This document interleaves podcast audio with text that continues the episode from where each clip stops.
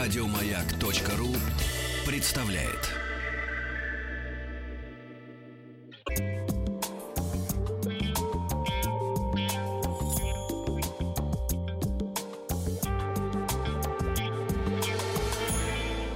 Сладкая жизнь. Ну и не слипнется, хотела я сказать. Ну и оставим тебя сегодня без сладкого. Как без Во-пер- сладкого? Во-первых, по стилистике тебе снизим оценку за присобачить. Не присобачить, а присоединить. А, Все-таки хорошо. ты м, э, не площадным языком здесь должен разговаривать, а все-таки литературным, наверное. Ну, на- ну, это было сознательное снижение лексики. Ну, прости, пожалуйста. Да, и ты забыл, что чтобы правильно поставить ударение во множественном числе слова «стена», «стены», да, нужно вспомнить слово «сластеные». Сластеный. Да, с- да, но и есть фразеологизм четырех Стена. стенах, да, жить, но э, в, стена, э, в стенах нужно проводить мероприятия. В четырех стенах. В, в четырех стенах жить, да, это а значит... проводить в четырех безвылазно. стенах нельзя? А Э, Нет, проводить в четырех стенах нельзя.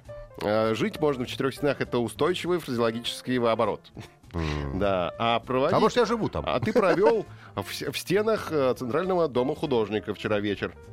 Понял? Да, ладно, все, Все, хорошо. так, ладно, спасибо, кусочек пастилы теперь можно тебе дать. да. Не, не надо, спасибо, я худею. А, худеешь? Ну хорошо, значит, пастила у нас сегодня в сладкой жизни. Это старинное русское лакомство, которое известно было еще Ивану Васильевичу Грозному. Да, четвертому нашему. Средневековая консерва, можно сказать. Это был способ сохранения урожая. Чтобы м, сохранить яблоко, его томили в печи, разминали, постилали на досках. Помнишь? В носках. Все остальное в носках. М, не- нет м, э, досок, снимай носок. Да? А все остальное в носках. Досках, досками, о досках. Ты такой умный. Я Вообще, слушаю тебя и слушаю, слушаю, Да-да-да. слушаю. Вот, потом Продолжай, продолжай, суш- пожалуйста. Сушили на солнце. Тонкие полоски коричневого цвета сворачивали в свитки и употребляли как лакомство вплоть до нового урожая. Передай ко Э, мне, пожалуйста, вот этот коричневый свиток, говорили они. Да. А, Пастила была визитной карточкой Коломны, Ржева, Белева. Мы были в Коломне, ели коломенскую пастилу.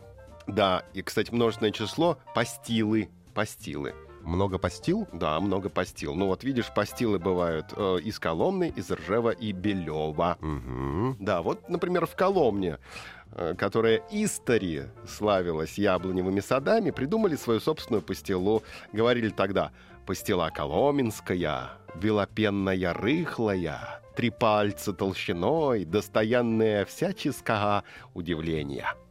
Так говорили. А иноземные путешественники вообще легенды сочиняли, будто в Коломне только монахи на посаде ведают секрет коломенской пастилы, и только им открыто, как яблоко превратить в облако. Но мы-то были в музее, мы-то знаем в Коломне, как делали пастилу. Да, в Коломне в 18 веке появились первые постельные купцы-заводчики – Шершавины и Куприяновы. Первое коломенское постельное заведение купца Шершавина открыто было в 1735 году. Он-то и прославил коломенскую пастилу на всю Россию матушку. Ой, как Екатерине Великой нравилось. А в 1852 году на Коломенском посаде появилось постельное заведение купца Петра Карповича Чуприкова с собственным садом и плодохранилищем. Конфектна – постельное заведение коломенского купца Петра Карповича Чуприкова в Коломне на Полянской улице. В коробочках хранилась м, пастила была клубничной, малиновой, ореховой.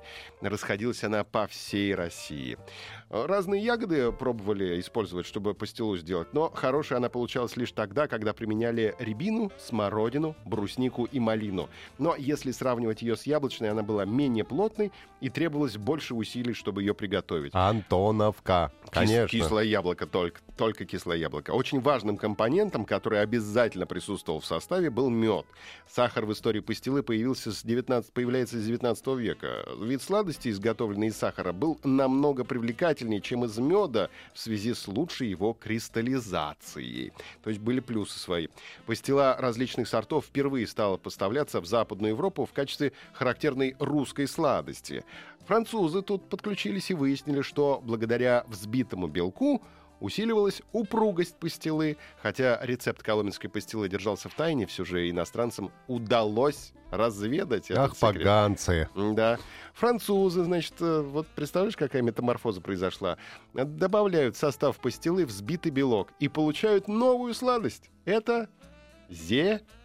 Фир? Фир, правильно. Вот так вот французы, выведав секреты коломенской пастилы и добавив взбитый белок, получили новую сладость зефир. То есть, в общем-то, зефир — это наша коломенская пастила, будем честны. Ну да, такой с французским акцентом. Вот, это пастила с французским акцентом. Мне Зефир. кажется, это гадко было с их стороны. Э, Французы? Конечно. Вообще, они ни стыда, ни совести. не имеют. Ужасно это было, ужасно. Да, технология сбережения выпекать, взбивать, сушить вырабатывалась столетиями, а утрачена была в один миг.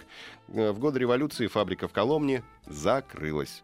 Со временем прекратилось производство и в Белеве с Оржевом, других центрах производства пастилы. Делать изысканное лакомство в условиях потрясений 20 века оказалось невозможно. Но прошли годы, Всё и- восстановилось, И да. сейчас, вот сегодня пятница, да, вместо того, чтобы отправиться по кабакам, лучше прыгайте за руль или в поезд и езжайте в Коломну.